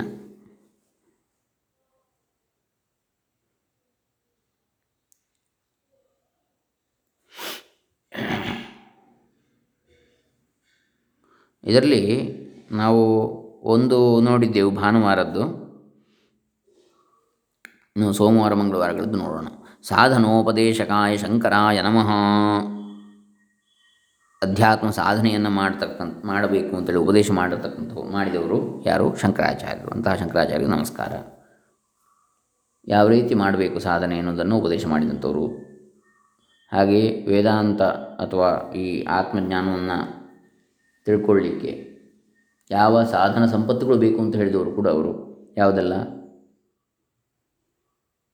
ನಿತ್ಯಾನಿತ್ಯ ವಸ್ತು ವಿವೇಕ ಭೋಗ ವಿರಾಗ ಶಮದಮ ಉಪರತಿ ತಿತಿಕ್ಷಾ ಶ್ರದ್ಧಾ ಸಮಾಧಾನ. ಶಮದಮ ಉಪರತಿ ತಿತಿಕ್ಷಾ ಶ್ರದ್ಧಾ ಸಮಾಧಾನ. ಏನತಕ್ಕಂಥ? ಶಮದಮಾದಿ ಷಟ್ ಸಂಪತ್ತಿ. ಆಮೇಲೆ ಮುಮುಕ್ಷತ್ವಂ. ಹೀಗೆ ನಾಲ್ಕು ಸಾಧನ ಸಂಪತ್ತಿಗಳು ಬೇಕು ಅಂತ ಹೇಳಿದವರು. ನಿತ್ಯ ಅನಿತ್ಯ ಯಾವುದು ಅಂತ ತಿಳಿಬೇಕು. ನಿತ್ಯ ಯಾವುದು? ಅನಿತ್ಯ ಯಾವುದು ಅಂಥೇಳಿ ಆಮೇಲೆ ಇಹಾ ಮೂತ್ರಾರ್ಥ ಫಲಭೋಗ ವಿರಾಗ. ಇಲ್ಲಿ ಮತ್ತು ಅಲ್ಲಿ ಮರಣಾನಂತರ ಮರಣಕ್ಕೆ ಮೊದಲು ಈಗ ಈ ಲೋಕದಲ್ಲಿ ಫಲ ಇಂಥದ್ದು ಬೇಕು ತನಗೆ. ಎನ್ನುವ ಆ ಫಲಭೋಗದ ವೈರಾಗ್ಯ ಬರಬೇಕು. ಇಂಥದ್ದೇ ಬೇಕು ಅಂತ ಇರಬಾರ್ದು ಮನಸ್ಸಿಗೆ. ಕರ್ಮ ಫಲವನ್ನು ಬಿಡಬೇಕು ಅಂತ ಹೇಳಿದ ಕೃಷ್ಣ ಅದನ್ನೇ. ಸಿಕ್ಕಿದಂತೆ ಕೊಡೋದು. ನಾವೇನು ಫಲದ ಆಸೆಯನ್ನು ಪಡಬಾರ್ದು. ಅಲ್ಲಿ ಪುಣ್ಯ ಲೋಕಗಳು ಸಿಗಬೇಕು, ಇಲ್ಲಿ ಒಳ್ಳೆ ಒಳ್ಳೆ ಇದು ಸಿಗಬೇಕು, ಅದು ಸಿಗಬೇಕು ಅಂತೇಳಿ ಹೀಗೆ ಇಹಾಮೂತ್ರಾರ್ಥ ಭೋಗ ವಿರಾಗ. ಆಮೇಲೆ ಶಮ, ದಮ ಅಂದರೆ, ಶಮ ಅಂದರೆ ಮನಸ್ಸಿನ ನಿಯಂತ್ರಣ, ಮನಃಪ್ರಶಮನ. ದಮ ಅಂದರೆ ಇಂದ್ರಿಯ ನಿಗ್ರಹ. ಆಮೇಲೆ ಉಪರತಿ ಅಂದರೆ ತನ್ನಲ್ಲಿ ತಾನು ಆನಂದವನ್ನು ಹೊಂದತಕ್ಕಂಥದ್ದು. ಹೊರಗಿನ ಭೋಗ ಸಾಧನಗಳಿಂದ ಅಲ್ಲ. ಎಲ್ಲ ಇಂದ್ರಿಯಗಳನ್ನು ಆಮೆಯು ಹೇಗೆ ಒಳಕ್ಕೆಳ್ಕೊಳ್ತದೋ ಅದೇ ರೀತಿಯಲ್ಲಿ ಒಳಕ್ಕೆ ಸೆಳೆದುಕೊಳ್ಳತಕ್ಕಂಥದ್ದು. ಉಪರತಿ ತಿತಿಕ್ಷ ಅಂದರೆ ಸಹನೆ, ಸಹಿಸುವಂಥ ಶಕ್ತಿ. ಶ್ರದ್ಧೆ ಅಂದರೆ ಆ ಆತ್ಮ ಗುರುವಾಕ್ಯ ಮತ್ತು ವೇದಾಂತ ವಾಕ್ಯಗಳಲ್ಲಿ ಶ್ರದ್ಧೆ ಇರತಕ್ಕಂಥದ್ದು, ವಿಶ್ವಾಸ. ಆಮೇಲೆ ಸಮಾಧಾನ ಅಂದರೆ ಅದರಲ್ಲಿ ಮನಸ್ಸು ಸಮ್ ಆಧಾನ ಸಮ್ಯಕ್ ಚೆನ್ನಾಗಿ ನೆಲೆ ನಿಲ್ಲುವಿಕೆ. ಇದು ಸಾಧನ ಸಂಪತ್ತಿಗಳು, ಷಟ್ ಸಂಪತ್ತಿಗಳು ಅಂತ ಹೇಳ್ತಾರೆ. ಅದಾದ ಮೇಲೆ ಮುಮುಕ್ಷುತ್ವ ಇನ್ನೊಂದು ನಾಲ್ಕನೇದು. ಅಂದರೆ ಮೋಕ್ಷಾಕಾಂಕ್ಷೆ ಇರಬೇಕು ಅಂತ. ಬಿಡುಗಡೆ. ಯಾವುದರಿಂದ? ಮೋಹ. ಕಾಮಕ್ರೋಧಾದಿ ಯಾವ ಯಾವ ಮೋಹಾದಿ ಅಂಟುಗಳಿವೆ. ಅದರಿಂದ ಬಿಡುಗಡೆ ಹೊಂದಬೇಕೆನ್ನತಕ್ಕಂತಹ ತೀವ್ರವಾದ ಹಂಬಲ ಇರಬೇಕು. ಇದು ನಾಲ್ಕು ಸಾಧನ ಸಂಪತ್ತಿ ಅಂತೇಳಿ ಹೇಳ್ತಾರೆ. ಸಾಧನ ಚತುಷ್ಟಯ ಅಂತೇಳಿ. ಹೀಗೆ ಇಲ್ಲಿ ಜ್ಞಾ ಸಾಧನೋಪದೇಶಕಾಯ ಶಂಕರಾಯ ನಮಃ. ಮುಮುಕ್ಷು ಕಾಮಧೇನುಂ ಶ್ರೀ ಶಂಕರಾಚಾರ್ಯ ಸದ್ಗುರುಂ ಸಾಧನಾನಾಂ ರಹಸ್ಯಜ್ಞಂ ವಂದೇಹಂ ತ್ವೆಂದುವಾಸರೇ ಸೋಮವಾರ ಸಾಧನಗಳ ರಹಸ್ಯವನ್ನು ಬಲ್ಲಂತಹ ಶಂಕರಾಚಾರ್ಯ ಸದ್ಗುರುಗಳನ್ನು ವಂದಿಸುತ್ತೇನೆ. ಮುಮುಕ್ಷುಗಳಿಗೆ ಕಾಮಧೇನು ಅವರು ಬೇಡಿದ್ದನ್ನು ಕೊಡತಕ್ಕಂಥವರು ಮುಮುಕ್ಷುಗಳಿಗೆ ಅಂಥೇಳಿ, ಮೋಕ್ಷಾಕಾಂಕ್ಷಿಗಳಿಗೆ. ಇವುಗಳು ಜ್ಞಾನ ಪ್ರಾಪ್ತಿಗೆ ಸಾಧನಗಳು ಅಂತ ಹೇಳ್ತಾರೆ. ಯಾವುದು? ನಿತ್ಯಾನಿತ್ಯ ವಸ್ತು ವಿವೇಕ. ಇಹಾಮುತ್ರಾರ್ಥಫಲ, ಅರ್ಥಫಲ ಭೋಗ ವಿರಾಗ ಶಮದಮಾದಿ ಸಾಧನ ಸಂಪತ್ ಮುಮುಕ್ಷುತ್ವಂಚ. ಏತೇಷು ಸಾಧನೇಶು ಸತ್ಸು ಬ್ರಹ್ಮ ಜಿಜ್ಞಾಸಿತು ಜ್ಞಾತುಂಚ ಶಕ್ಯತೆ. ಬ್ರಹ್ಮಸೂತ್ರ ಭಾಷೆ ಒಂದು ಒಂದು ಒಂದು ಮೊದಲಿಗೆ ಹೇಳಿರ್ತಕ್ಕಂಥದ್ದು ಶಂಕರಾಚಾರ್ಯರು. ನಿತ್ಯಾನಿತ್ಯ ವಸ್ತು ವಿವೇಕ, ಭೋಗದಲ್ಲಿ ವೈರಾಗ್ಯ, ಶಮದಮಾದಿ, ಷಟ್ ಸಂಪತ್ತುಗಳು ಮತ್ತು ಮುಮುಕ್ಷುತ್ವಗಳೆಂಬ ಸಾಧನ ಚತುಷ್ಟಯಗಳನ್ನು ಸಂಪಾದಿಸಿಕೊಂಡರೆ ಅಂಥವನು ಬ್ರಹ್ಮವನ್ನು ವಿಚಾರ ಮಾಡಿ ಅದರಂತೆ ಅನುಭವದಿಂದ ಅರಿತುಕೊಳ್ಳಲು ಸಮರ್ಥನಾಗ್ತಾನೆ. ವಿಚಾರ ಮಾಡಿ ಅನುಭವದಿಂದ ಅರಿತುಕೊಳ್ಳಲು ಸಮರ್ಥನಾಗ್ತಾನೆ. ಈ ಸಾಧನ ಸಂಪತ್ತುಗಳನ್ನು ಸಂಪಾದಿಸಿಕೊಂಡ್ರೆ. ಸೋಮವಾರ ಅಂದರೆ ಚಂದ್ರಮಾರ ಚಂದ್ರನ ವಾರ ಚಂದ್ರನು ಸೌಮ್ಯ ದೇವತೆ, ಚಂದ್ರನ ಮನಸ್ಸಿಗೆ ಅಧಿದೇವತೆ ಸಾಧಕನು ಮೊಟ್ಟ ಮೊದಲು ಸಾಧನಾ ಚತುಷ್ಟಯ ಸಂಪನ್ನನಾಗಬೇಕು ಎಂಬುದೇ ಇಂದಿನ ಸಂದೇಶ. ವಿವೇಕ, ಪ್ರಪಂಚದ ಸಕಲ ಸಂಪತ್ತುಗಳು ಅನಿತ್ಯವಾದವುಗಳು, ಮೋಕ್ಷ ಒಂದೇ ಶಾಶ್ವತವಾದದ್ದು ಎಂಬ ವಿವೇಕವು ಜಿಜ್ಞಾಸುವಿಗೆ ಮುಖ್ಯವಾಗಿ ಬೇಕು. ವೈರಾಗ್ಯ, ಅನಿತ್ಯವಾದ ಭೋಗ ವಸ್ತುಗಳಲ್ಲಿ ಅನುರಾಗವಿಲ್ಲದೆ ಆತ್ಮನನ್ನೇ ಅರಿಯಬೇಕೆಂಬ ವಿಶೇಷವಾದ ರಾಗವೇ ವೈರಾಗ್ಯ. ಅನಿತ್ಯವಾದ ಭೋಗವಸ್ತುಗಳಲ್ಲಿ ಅನುರಾಗವಿಲ್ಲದೆ ಆತ್ಮನನ್ನೇ ಅರಿಯಬೇಕೆಂಬ ವಿಶೇಷವಾದ ರಾಗವೇ ವೈರಾಗ್ಯ ಅಂತ ಹೇಳ್ತಾರೆ ವಿದ್ವಾನ್ ಮಹಾಮಹೋಪಾಧ್ಯಾಯ ಶ್ರೀ ಶ್ರೀ ವಿದ್ವಾ ಡಾಕ್ಟರ್ ಕೆ ಜಿ ಸುಬ್ರಾಯ ಶರ್ಮರು ಶಮಾಧಿ ಸಂಪತ್ತು, ವಿವೇಕ ವೈರಾಗ್ಯ ಶಮಾಧಿ ಸಂಪತ್ತು ಮುಮುಕ್ಷತ್ವ ಅಂತ ನಾಲ್ಕು ಸಾಧನ ಸಂಪತ್ತುಗಳು. ಶಮಾದಿ ಸಂಪತ್ತು ಅಂದರೆ ಶಮ ಎಂದರೆ ಶಾಂತವಾದ ಮನಸ್ಸು, ದಮ ಎಂದರೆ ಇಂದ್ರಿಯ ನಿಗ್ರಹ. ಉಪರತಿ ಅಂದರೆ ಆದಷ್ಟು ಲೌಕಿಕ ವ್ಯಾಪಾರಗಳನ್ನು ಕಡಿಮೆ ಮಾಡಿಕೊಳ್ಳುವಂಥದ್ದು, ತಿತಿಕ್ಷಾ ಎಂದರೆ ಮಾನ ಅಪಮಾನಗಳನ್ನು, ಲಾಭ ನಷ್ಟಗಳನ್ನು ಸಹಿಸಿಕೊಳ್ಳತಕ್ಕಂಥದ್ದು. ಶ್ರದ್ಧಾ ಎಂದರೆ ಗುರು ಶಾಸ್ತ್ರ ವಾಕ್ಯಗಳಲ್ಲಿ ಮತ್ತು ಅದರಲ್ಲಿ ಆದರ ಮತ್ತು ಆಸಕ್ತಿ. ಆಮೇಲೆ ಸಮಾಧಾನ ಅಂತ ಹೇಳಿದರೆ ಏಕಾಗ್ರತೆ.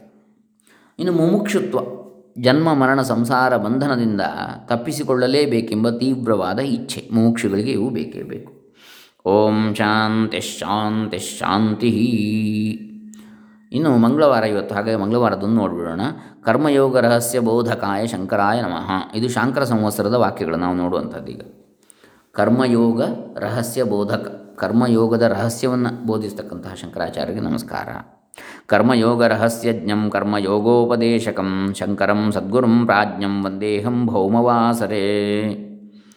ಕರ್ಮಯೋಗದ ರಹಸ್ಯವನ್ನು ಬಲ್ಲಂತಹ, ಕರ್ಮಯೋಗವನ್ನು ಉಪದೇಶ ಮಾಡಿರತಕ್ಕಂತಹ ಪ್ರಾಜ್ಞರಾದಂತಹ ಶಂಕರಾಚಾರ್ಯ ಸದ್ಗುರುಗಳನ್ನು ಮಂಗಳವಾರದಂದು ನಾನು ವಂದಿಸುತ್ತೇನೆ. ಕರ್ಮಯೋಗ ಅಂದರೆ ಏನು? ನಾವು ಅದನ್ನು ಬೇರೆ ಬೇರೆ ರೀತಿಯಿಂದ ಕರ್ಮಯೋಗವನ್ನು ತಿಳಿಬೋದು. ಹೇಗೆ? ಒಂದು ಕರ್ಮಯೋಗ ಅಂತ ಹೇಳಿದರೆ ಫಲದ ಆಸೆ ಇಲ್ಲದೆ ಕರ್ಮವನ್ನು ಮಾಡತಕ್ಕಂಥದ್ದು. ಇನ್ನೊಂದು ಕರ್ಮಯೋಗ ಅಂತೇಳಿ ಹೇಳಿದರೆ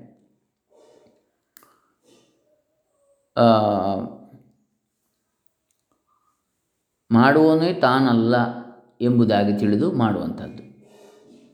ಮತ್ತೆ ಯಾರು ಮಾಡೋದು ದೇಹ ಇಂದ್ರಿಯಾಗಳು ಮಾಡ್ತಾ, ಇಂದ್ರಿಯಾದಿಗಳು ಅವುಗಳ ಕೆಲಸವನ್ನು ಮಾಡ್ತವೆ. ತಾನು ಕೇವಲ ಸಾಕ್ಷಿ ಅದಕ್ಕೆ ಮಾಡುವುದನ್ನು ನೋಡ್ತಾ ಇದ್ದೇನೆ ಅಷ್ಟೇ ಎನ್ನತಕ್ಕಂಥ ಭಾವ. ಇನ್ನೊಂದು ಯಾವುದು? ಕರ್ಮಯೋಗ ಅಂತ ಹೇಳಿದರೆ ಈಶ್ವರಾರ್ಪಣ ಬುದ್ಧಿಯಿಂದ ಮಾಡ್ತಕ್ಕಂಥದ್ದು. ಅಂದರೆ ಭಗವಂತನಿಗೆ ಸಮರ್ಪಿತ ಮಾಡುವುದೆಲ್ಲವೂ ಕೂಡ ಆ ಭಗವಂತನ ಸೇವೆ, ಆ ಭಗವಂತನಿಗೆ ಸಮರ್ಪಣೆ. ಎಲ್ಲವೂ ಅವನ ಪ್ರಸಾದ ರೂಪವಾಗಿ ಅವನಿಗೇನು ಕೊಡ್ತದೆ? ಅದನ್ನು ನಾವು ಪಡ್ಕೊಳ್ಳುವಂಥದ್ದು. ಇದು ಭಗವದರ್ಪಣ ಬುದ್ಧಿಯಿಂದ ಕರ್ಮವನ್ನು ಮಾಡತಕ್ಕಂಥದ್ದು. ಹೀಗೆ ಕರ್ಮಯೋಗದಲ್ಲಿ ಬೇರೆ ಬೇರೆ ವಿಧಾನಗಳಿವೆ ಒಂದು ಫಲ, ಫಲಾಭಿಸಂಧಿ ರಹಿತವಾದ ಕರ್ಮ. ಇನ್ನೊಂದು ಭಗವದರ್ಪಿತ ಕರ್ಮ. ಇನ್ನೊಂದು ಅಕರ್ತೃತ್ವ ಭಾವ ಕರ್ಮ. ಮಾಡುವ ಮಾಡುವಂತಾನಲ್ಲ ಎನ್ನುವ ಭಾವದಿಂದ ಮಾಡತಕ್ಕಂಥದ್ದು. ಹೀಗೆ ಇದು ಬೇರೆ ಬೇರೆ ರೀತಿ ಇರಲಿ. ಜ್ಞಾನ ಪ್ರಾಪ್ತಿಗೆ ಕರ್ಮಯೋಗ ಬೇಕು. ಏವಂ ಕರ್ಮಫಲತ್ಯಾಗಾತ್ ಕರ್ಮಯೋಗಸ್ಯ ಸಾಧನತ್ವಂ ಅಭಿಹಿತಂ ಭವತಿ ಅಂತ ಭಗವದ್ಗೀತಾ ಭಾಷ್ಯದಲ್ಲಿ ಹೇಳ್ತಾರೆ. ಹನ್ನೆರಡನೇ ಅಧ್ಯಾಯ, ಹನ್ನೆರಡನೇ ಶ್ಲೋಕದ ಭಾಷ್ಯದಲ್ಲಿ ಶಂಕರಾಚಾರ್ಯರು.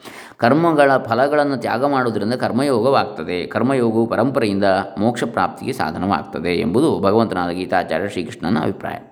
ಪರಂಪರೆಯಿಂದ ಅಂದರೆ ಕ್ರಮಕ್ರಮವಾಗಿ ಮುಕ್ತಿಗೆ ಸಾಧನವಾಗಿ ಕ್ರಮ ಮುಕ್ತಿಯನ್ನು ಕೊಡ್ತದೆ, ಉಂಟು ಮಾಡ್ತದೆ ಅಂತ. ಕರ್ಮಯೋಗ. ಇಂದು ಮಂಗಳವಾರ ಅಶೋಕವನದಲ್ಲಿ ಪತಿ ವಿರಹ ದುಃಖದಿಂದ ಸಂತಪ್ತಳಾಗಿದ್ದ ಸೀತಾದೇವಿಗೆ ಆಂಜನೇಯನು ಶ್ರೀರಾಮನು ಕೊಟ್ಟಿದ್ದ ಉಂಗುರವನ್ನು ಕೊಟ್ಟ ದಿನ. ಸೀತಾದೇವಿಗೆ ಸಂತೋಷವನ್ನು ಉಂಟು ಮಾಡಿದ ದಿನ ಇಂದು ಶ್ರೀ ಶಂಕರ ಸಂದೇಶವನ್ನು ನೋಡೋಣ. ಶಾಂಕರ ಸಂವತ್ಸರದಿಂದ.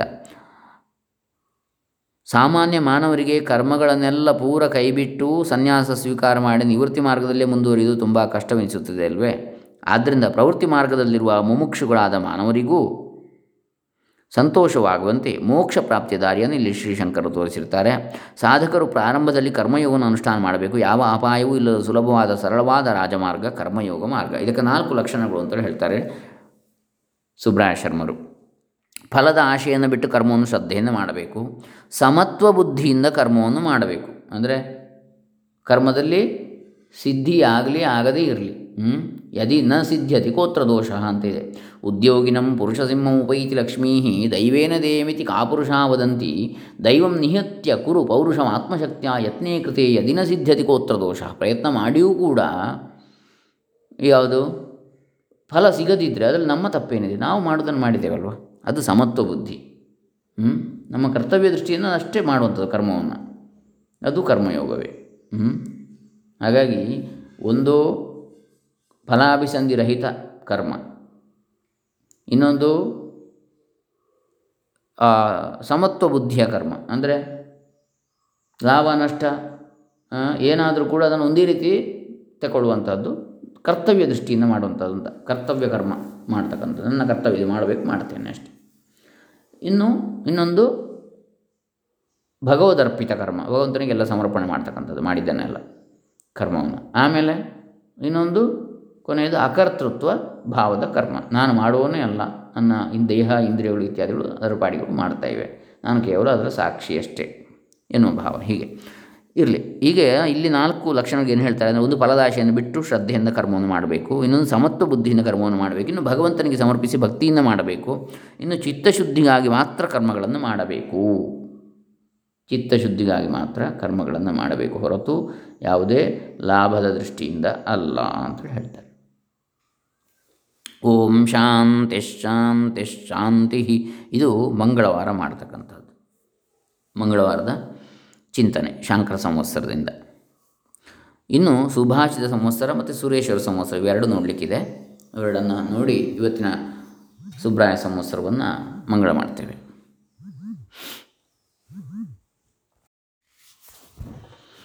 ಸುಭಾಷಿತ ಸಂವತ್ಸರದಲ್ಲಿ ನಾವು ಒಂದು ನೋಡಿದ್ದೆವು, ದೇವನು ಒಬ್ಬನೇ ಅಂತೇಳಿ, ಆಕಾಶಾತ್ ಪತಿದಂತೋಯಂ ಯಥಾ ಗಚ್ಚತಿ ಸಾಗರಂ ಸರ್ವದೇವ ನಮಸ್ಕಾರ ಕೇಶವಂ ಪ್ರತಿ ಗಚ್ಚತೆ ಇದನ್ನು ಹಿಂದಿನ ಮೊದಲನೇ ಕಂತಿನಲ್ಲಿ ನೋಡಿದ್ದೆವು. ಇವತ್ತೆರಡನೇದು, ವಿದ್ಯೆಯಿಂದ ಸುಖ. ವಿದ್ಯಾ ದದಾತಿ ವಿನಯಂ ವಿನಯಾದ್ಯಾತಿ ಪಾತ್ರತಾಂ. ಪಾತ್ರತ್ವಾಧನಮಾಪ್ನೋತಿ ಧನಾಧರ್ಮಂ ತತಃ ಸುಖಂ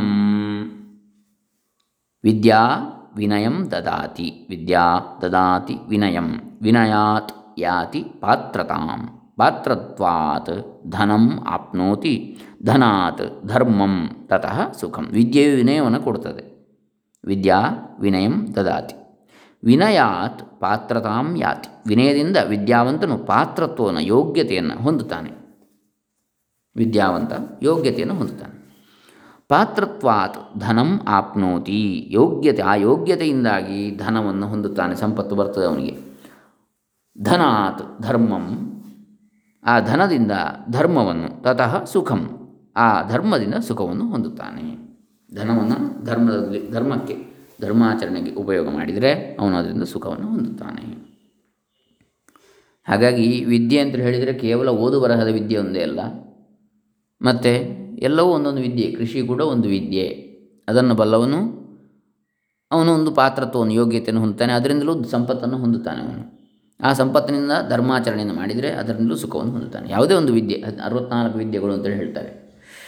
ಹೀಗೆ, ಆ ವಿದ್ಯೆಯು ವಿನಯವನ್ನು ಕೊಡುತ್ತದೆ. ವಿನಯದಿಂದ ವಿದ್ಯಾವಂತನು ಯೋಗ್ಯತೆಯನ್ನು, ಪಾತ್ರತೆಯನ್ನು ಹೊಂದಿ, ಅದರಿಂದ ಸಂಪತ್ತನ್ನು, ಸಂಪತ್ತಿನಿಂದ ಧರ್ಮವನ್ನು, ಧರ್ಮದಿಂದ ಸುಖವನ್ನು ಹೊಂದುತ್ತಾನೆ ಮನುಷ್ಯನಿಗೆ ಧನ ಸಂಪಾದನೆಯೇ ಮುಖ್ಯವಲ್ಲ, ಆ ಧನದಿಂದ ಧರ್ಮವೂ ಸುಖವೂ ದೊರಕಬೇಕು. ಧರ್ಮ ಸುಖಗಳಿಗೆ ಸಾಧನವಲ್ಲದ ಧನವು ಧನವೇ ಅಲ್ಲ. ಸುಖ ಇಲ್ಲದಿದ್ದರೆ ಧರ್ಮಾಚರಣೆ ಇಲ್ಲದಿದ್ದರೆ ಯಾವ ಸಂಪತ್ತಿದೆಯೋ ಅದು ಸಂಪತ್ತೇ ಅಲ್ಲ ಅಂತ ಹೇಳ್ತಾರೆ.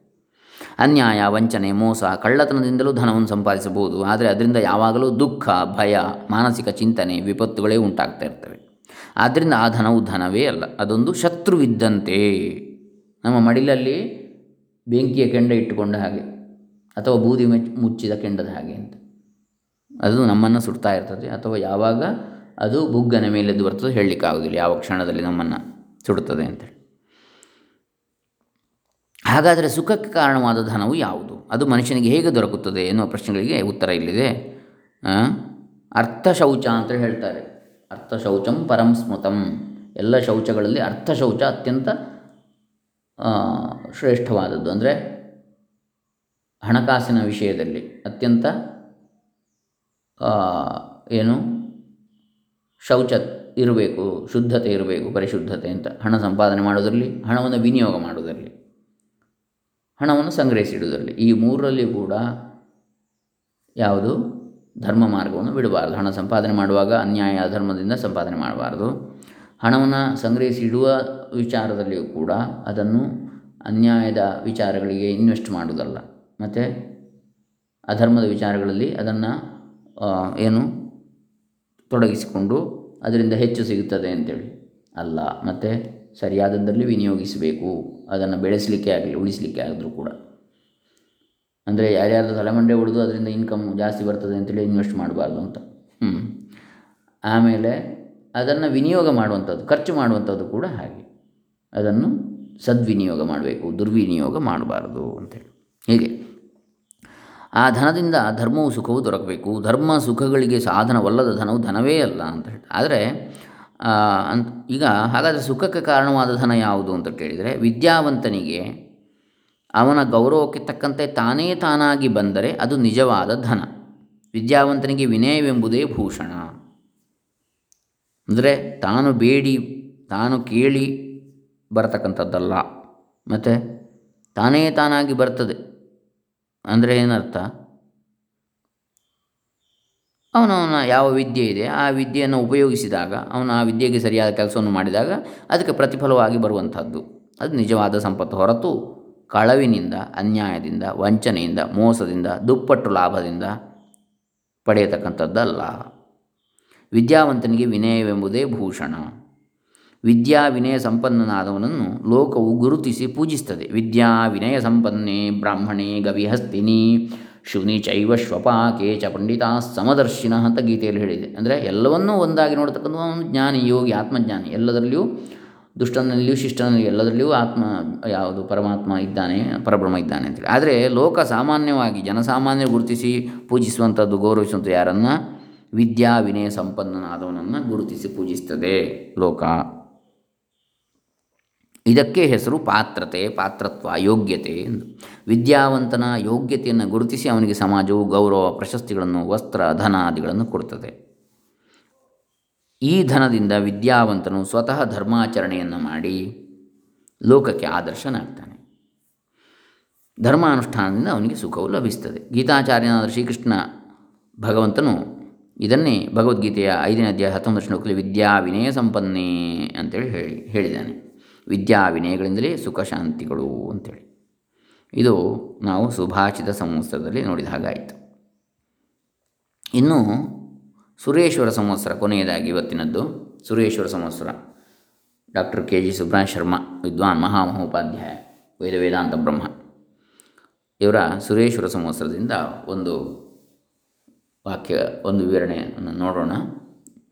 ಓಂ ಸಂಸಾರ ಭಯರಹಿತಾಯ ಶ್ರೀ ಸುರೇಶ್ವರಾಯ ನಮಃ. ಸಂಸಾರ ಬಂಧನದ ಭಯ ಇಲ್ಲದಂತಹ ಶ್ರೀ ಸುರೇಶ್ವರಿಗೆ ನಮಸ್ಕಾರ. ಏಕತ್ವ ದರ್ಶನಾದೇವ ಶೋಕಮೋಹ ವಿವರ್ಜಿತಂ ಸಂಸಾರ ಬಂಧನಾತೀತಂ ಸುರೇಶ್ವರಮಹಂ ಭಜೆ. ಇದನ್ನು ಆಗಲೇ ನೋಡಿದ್ದೇವೆ ನಾವು. ಎಲ್ಲಿ ಗುರುಸ್ತುತಿ ಸಂವತ್ಸರದಲ್ಲಿ. ಏಕತ್ವ ದರ್ಶನದಿಂದಲೇ ಶೋಕಮೋಹವನ್ನು ಬಿಟ್ಟಂತಹ ಸಂಸಾರ ಬಂಧನವನ್ನು ಮೀರಿದಂತಹ ಸುರೇಶ್ವರನ್ನು ಭಜಿಸುತ್ತೇನೆ, ಸೇವೆ ಮಾಡುತ್ತೇನೆ, ನಮಸ್ಕರಿಸ್ತೇನೆ. ಜ್ಞಾನಿಗೆ ಶೋಕಮೋಹಗಳಿಲ್ಲ ಅಂತ ಇದರಲ್ಲಿ ಸುರೇಶ್ವರ ಸಂವತ್ಸರದಿಂದ ಬೃಹದಾರಣ್ಯಕ ಭಾಷ್ಯ ವಾರ್ತಿಕ ಶಂಕರಾಚಾರ್ಯ ಬೃಹದಾರಣ್ಯಕ ಉಪನಿಷತ್ತಿನ ಭಾಷ್ಯ ಯಾವುದಿದೆ, ಅದಕ್ಕೆ ವಾರ್ತಿಕವನ್ನು ಬರೆದಂತಹ ಸುರೇಶ್ವರಾಚಾರ್ಯರು ಏನಂತ ಬರೆದಿದ್ದಾರೆ. ಅದರ ಒಂದು ವಾ, ಶ್ಲೋಕ. ವಾರ್ತಿಕ ಅಂದರೆ ಶ್ಲೋಕ ರೂಪದ್ದು ವಿವರಣೆ. ತತ್ರ ಕೋಮೋಹ ಕಶೋಕ ಇತಿ ಮಂತ್ರೋಪಿನೋ ಜಗೌ ಸಂಸಾರ ಸಂಭವಂ ಸಾಕ್ಷಾತ್ ಏಕತ್ವಮನುಪಶ್ಯತಃ ಅಂದರೆ ತತ್ರ ಕಹ ಮೋಹ ಕಹ ಶೋಕ, ಅವನಿಗೆ ಯಾವ ಮೋಹವು ಯಾವ ಶೋಕವಿದೆ ಇತಿ ಮಂತ್ರ ಅಪಿ ಎಂಬ ಈ ಮಂತ್ರವೂ ಕೂಡ ಸಾಕ್ಷಾತ್ ನೇರವಾಗಿ ಏಕತ್ವ ಏಕತ್ವವನ್ನು ಅನುಪಶ್ಯತಃ ಕಾಣುವವನಿಗೆ ಸಂಸಾರ ಅಸಂಭವಂ, ಸಂಸಾರವು ಇಲ್ಲ ಎನ್ನುವುದನ್ನು ನಹ ನಮಗೆ ಜಗವು ಹೇಳುತ್ತಿದೆ. ಅವನಿಗೆ ಯಾವ ಮೋಹವು ಯಾವ ಶೋಕವೂ ಇದೆ? ಎಂಬ ಈ ಮಂತ್ರವು ಕೂಡ ನೇರವಾಗಿ ಏಕತ್ವವನ್ನು ಕಾಣುವವನಿಗೆ ಸಂಸಾರವೂ ಇಲ್ಲ ಎನ್ನುವುದನ್ನು ನಮಗೆ ಹೇಳ್ತಾ ಇದೆ. ಇದು ಅನ್ವಯಾರ್ಥ ಇನ್ನು ಭಾವಾರ್ಥ, ತತ್ರ ಕೋ ಮೋಹ ಕಶೋಕ ಎಂಬಿ ಈಶಾವಾಸ್ಯ ಉಪನಿಷತ್ತಿನ ಮಂತ್ರವು ಆತ್ಮೈಕತ್ವವನ್ನು ಕಂಡವನಿಗೆ ಸುಖ ದುಃಖ ರೂಪವಾದ ಸಂಸಾರ ಇಲ್ಲ ಅಂತೇಳಿ ಸ್ಪಷ್ಟವಾಗಿ ತಿಳಿಸ್ತಾ ಇದೆ. ಆತ್ಮ ಒಂದೇ ಇರತಕ್ಕಂಥದ್ದನ್ನು ಕಂಡವನಿಗೆ. ವಿವರಣೆಯನ್ನು ಏಕತ್ವವನ್ನು ಅರಿತವನಿಗೆ ಶೋಕವಾಗಲಿ, ಮೋಹವಾಗಲಿ ಇರುವುದಿಲ್ಲ ಎಂದು ಈಶಾವಾಸ್ಯ ಮಂತ್ರವು ಹೇಳ್ತಾ ಇದೆ. ಇದು ಅನುಭವಕ್ಕೂ ಸಮ್ಮತವಾಗಿರುತ್ತದೆ. ಮೋಹವೆಂದರೆ ಅನಾತ್ಮ ವಸ್ತುಗಳಲ್ಲಿ ನಾನು ಎಂಬ ಭ್ರಾಂತಿಜ್ಞಾನ. ಯಾವುದು? ಈ ದೇಹ ನಾನು. ಈ ಕ ಇಂದ್ರಿಯಗಳು ನಾನು. ಈ ಕೈಕಾಲು ಮುಂತಾದವುಗಳು ನಾನು ಎನ್ನುವಂಥದ್ದು. ಅನಾತ್ಮ ವಸ್ತುಗಳಲ್ಲಿ ನಾನೆಂಬ ಭ್ರಾಂತಿ ಜ್ಞಾನ ಅದೇ ಮೋಹ ಅಂತೇಳಿ ಶೋಕವೆಂದರೆ ಆ ವಸ್ತುಗಳ ನಾಶ ನಿಮಿತ್ತವಾದ ದುಃಖ. ಶೋಕ, ದುಃಖ ಅಂದರೆ ನನ್ನ, ಅಯ್ಯೋ, ನನ್ನ ಶರೀರ ಹೋಗ್ತದಲ್ಲ, ನಾನು ಸಾಯ್ತೇನಲ್ಲ, ಅಥವಾ ನನ್ನ ಕೈಗೆ ಕೈ ಹೋಯ್ತಲ್ಲ, ಕಾಲು ಹೋಯ್ತಲ್ಲ, ಕಣ್ಣು ಹೋಯ್ತಲ್ಲ. ಶೋಕ ಅಂತ ಹೇಳಿದರೆ ಆ ವಸ್ತುಗಳ, ನಾನು ಎಂಬ ಯಾವುದಕ್ಕೆ ಬಗ್ಗೆ ಇರ್ತದೆ ನಮಗೆ ಮೋಹ, ಅದು ನಾಶ ಆದರೆ ಉಂಟಾಗುವಂಥದ್ದೇ ಶೋಕ, ದುಃಖ. ಯಾವುದು ನಾಶ ಆದರೆ? ಆ ವಸ್ತು ನಾಶ ಆದರೆ. ಯಾವುದನ್ನು ನಾನು ಅಂತ ತಿಳ್ಕೊಂಡಿರ್ತೇನೋ ಆ ವಸ್ತು ನಾಶ ಆದರೆ. ನಾನು ನನ್ನದು ಎಂಬಂಥದ್ದು. ಅಜ್ಞಾನದಿಂದಲೇ ಶೋಕ ಮೋಹಗಳು ತೋರ್ತಾ ಇವೆ. ಜ್ಞಾನ ಉಂಟಾಯಿತೆಂದರೆ ಅಜ್ಞಾನವು ನಾಶವಾಗ್ತದೆ. ಅಜ್ಞಾನದಿಂದಲೇ ಈ ಶೋಕ, ದುಃಖ, ಮೋಹಗಳು ಬರುವಂಥದ್ದು. ಜ್ಞಾನ ಉಂಟಾದರೆ ಅಜ್ಞಾನವು ನಾಶ ಆಗ್ತದೆ, ಶೋಕ, ಮೋಹಗಳು ಇಲ್ಲ, ಇಲ್ಲವಾಗ್ತವೆ. ಈ ಅಜ್ಞಾನವು ತೊಲಗಿದ ಮೇಲೂ ಅದರ ಕಾರ್ಯವಾದ ಸಂಸಾರದ ಅನುಭವವು ಬ್ರಹ್ಮಜ್ಞಾನಿಗೆ ಹೇಗೆ ತಾನೇ ಇದ್ದೀತು? ಅಜ್ಞಾನ ತೊಲಗಿದರೆ ಆ ಅಜ್ಞಾನದ ಕಾರ್ಯವಾದಂತಹ ಈ ಸಂಸಾರದ ಅನುಭವ. ಬ್ರಹ್ಮಜ್ಞಾನಿಗೆ ಹೇಗಿರಲಿಕ್ಕೆ ಸಾಧ್ಯ? ಖಂಡಿತ ಇರುವುದಿಲ್ಲ. ಯಾಕೆಂದರೆ ಬ್ರಹ್ಮಾನುಭವವನ್ನು ಉಳ್ಳ ಅವನಿಗೆ ದ್ವೈತ ವಸ್ತುಗಳಲ್ಲಿ ಸತ್ಯತ್ವ ಭ್ರಮೆಯೇ ಇರುವುದಿಲ್ಲ. ಬ್ರಹ್ಮದ ಅನುಭವವುಳ್ಳಂಥವನಿಗೆ ಈ ದ್ವೈತ ವಸ್ತುಗಳು, ಅಂದರೆ ನಾಮರೂಪಾದಿ ಭೇದಗಳಿಂದ ತೋರ್ತಾ ಇರ್ತಕ್ಕಂಥ ಈ ಪ್ರಪಂಚದಲ್ಲಿರ್ತಕ್ಕಂಥ ವಸ್ತುಗಳು ಯಾವಿವೆ ಅವುಗಳಲ್ಲಿ ಸತ್ಯತ್ವದ ಭ್ರಮೆ ಇರುವುದಿಲ್ಲ. ಅವು ಸತ್ಯ ಎನ್ನುವಂಥ ಭ್ರಮೆ ಅವನಿಗೆ ಇರುವುದಿಲ್ಲ. ಬ್ರಹ್ಮ ಅನುಭವವುಳ್ಳವನಿಗೆ ಹೀಗಾಗಿ ಬ್ರಹ್ಮಜ್ಞಾನಿಗೆ ಶೋಕಮೋಹಗಳು ಇರುವುದಿಲ್ಲ. ಹೀಗಾಗಿ ಬ್ರಹ್ಮಜ್ಞಾನಿಯಾದಂಥವನಿಗೆ ಶೋಕ ಮೋಹಗಳು ಇರುವುದಿಲ್ಲ. ಓಂ ಶಾಂತಿ ಶಾಂತಿ ಶಾಂತಿ ಹರಿ ಓಂ. ಸರ್ವೇ ಜನ ಸುಖಿನೋ ಭವಂತು. ಗೋಬ್ರಾಹ್ಮಣೇಭ್ಯ ಶುಭಮಸ್ತು ನಿತ್ಯಂ. ಲೋಕಾತ್ ಸಮಸ್ತಾ ಸುಖಿನೋ ಭವಂತು. ಓಂ ತತ್ಸತ್ ಬ್ರಹ್ಮಾರ್ಪಣಮಸ್ತು. ಇಲ್ಲಿ ಯಾಕೆ ಗೋಬ್ರಾಹ್ಮಣೇಭ್ಯ ಅಂತ ಹೇಳಿದರು ಗೋವು ಅಂದರೆ ಸರ್ವಜನೋಪಕಾರಿ. ಅದು ಎಲ್ರಿಗೂ ಬೇಡವಾದಂತಹ ಹಿಂಡಿ ಹಿಪ್ಪೆ ಮಾಡಿದಂತಹ, ಯಾವುದು ಹಿಂಡಿ ಅಂತ ಹೇಳ್ತೇವೆ ನಾವು, ಎಲ್ಲ ಕಸದ ಹಿಂಡಿ ಉಳಿಕೆ, ಅದನ್ನು ಕೊಟ್ಟರೂ ಕೂಡ, ಅದನ್ನು ತಿಂದು ಗೋವು ನಮಗೆ ಕೊಡುವಂಥದ್ದು ಅಮೃತ ತುಲ್ಯವಾದ ಹಾಲು.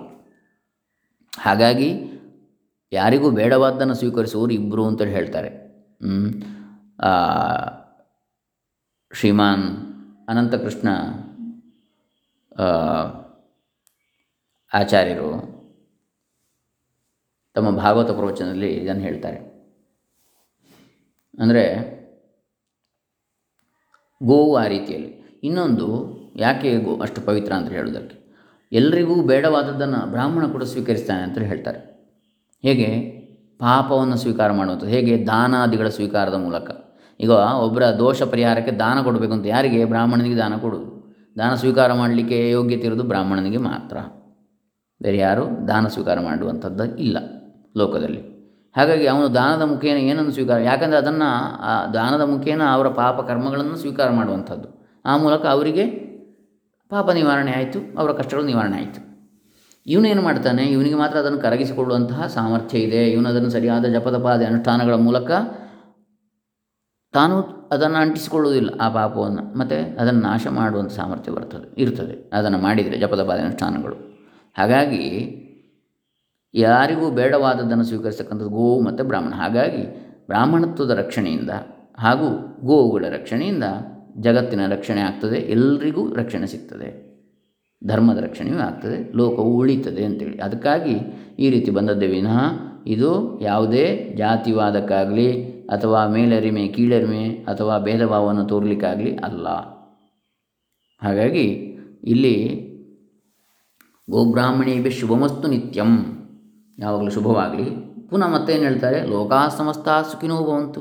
ಎಲ್ಲ ಲೋಕದಲ್ಲಿರುವ ಎಲ್ಲರೂ ಕೂಡ ಸುಖಿಗಳಾಗಲಿ ಅಂತಲೇ ನಮ್ಮ ಋಷಿಮುನಿಗಳು ಹೇಳಿದ್ದಾರೆ. ಹಾಗಾಗಿ ನಮ್ಮ ವೇದಗಳಾಗಲಿ, ಪುರಾಣಗಳಾಗಲಿ ಋಷಿಮುನಿಗಳಾಗಲಿ ಭೇದ ಭಾವವನ್ನು ಮೇಲರಿಮೆ ಕೀಳರಿಮೆಗಾಗಿ ತೋರಿಲ್ಲ.